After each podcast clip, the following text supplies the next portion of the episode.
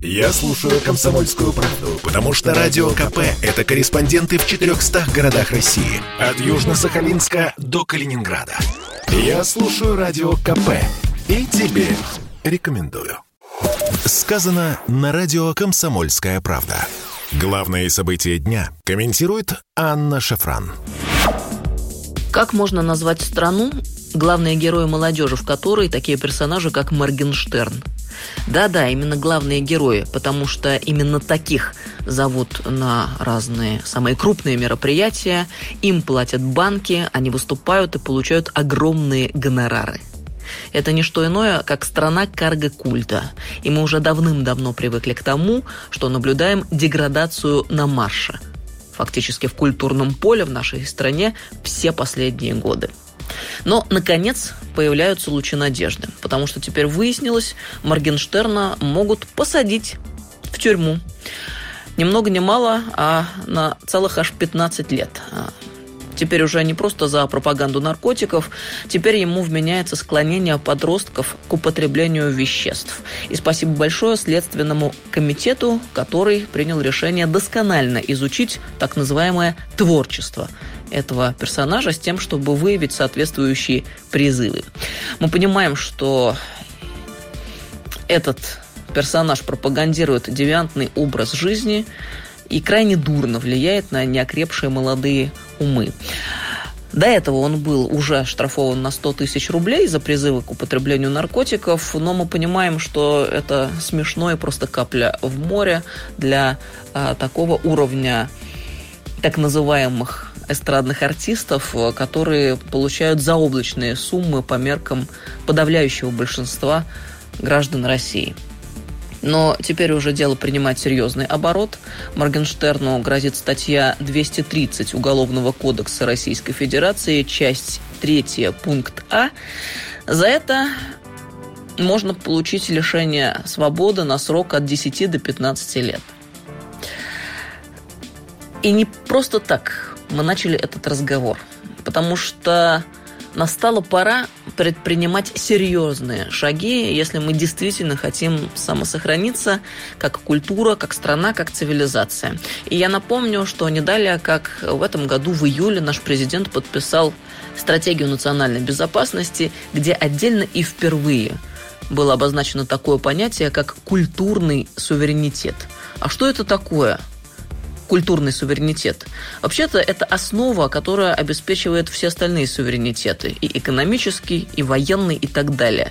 Потому что это про нравственный фундамент. Это про крепкую семью, про детей, которые, в свою очередь, и обеспечивают ту искомую стабильность, которые нуждаются в уверенности в завтрашнем дне, которые заинтересованы в развитии страны.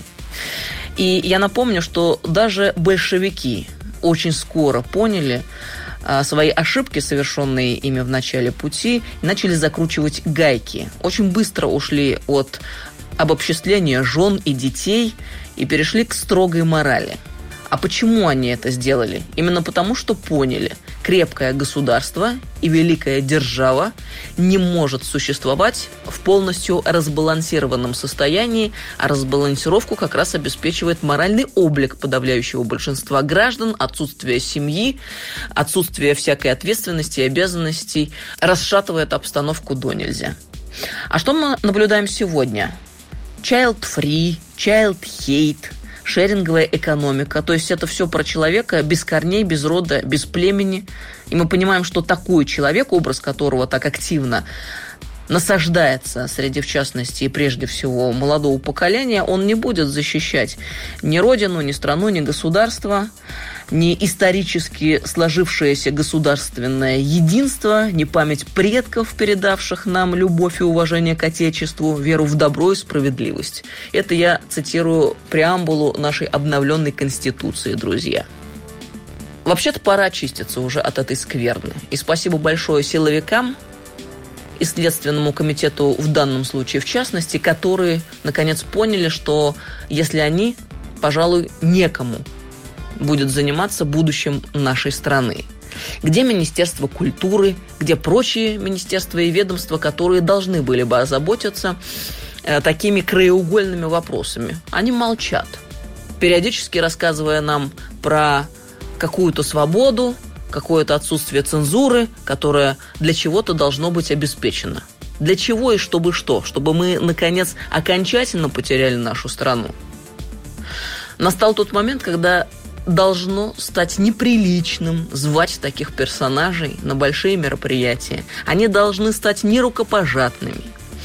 Те, кто их зовут, должны получать в ответ не только общественное осуждение, но и более существенные меры к ним должны применяться. И если главы каких-то компаний, банков приглашают такого рода персонажей на свои корпоративы, значит, они должны четко для себя уяснить. Никаких госконтрактов, никаких приглашений на ключевые заседания и мероприятия им уже не будет светить. Вот то положение вещей и дел, к которому мы, наконец, должны прийти. И если, друзья, не мы, то кто? Это тот самый момент, когда мы должны все вместе собраться и покончить с этой грязью, развратом и скверной в общественном, культурном и медийном пространстве. Браво Следственному комитету! Будем надеяться, дело будет доведено до логичного и такого желанного подавляющим большинством жителей нашей страны результата. Сказано на радио «Комсомольская правда». Главные события дня комментирует Анна Шафран. Это спорт неприкрытый и не скучный. Спорт, в котором есть жизнь. Спорт, который говорит с тобой как друг. Разный, всесторонний, всеобъемлющий. Новый портал о спорте sportkp.ru. О спорте, как о жизни.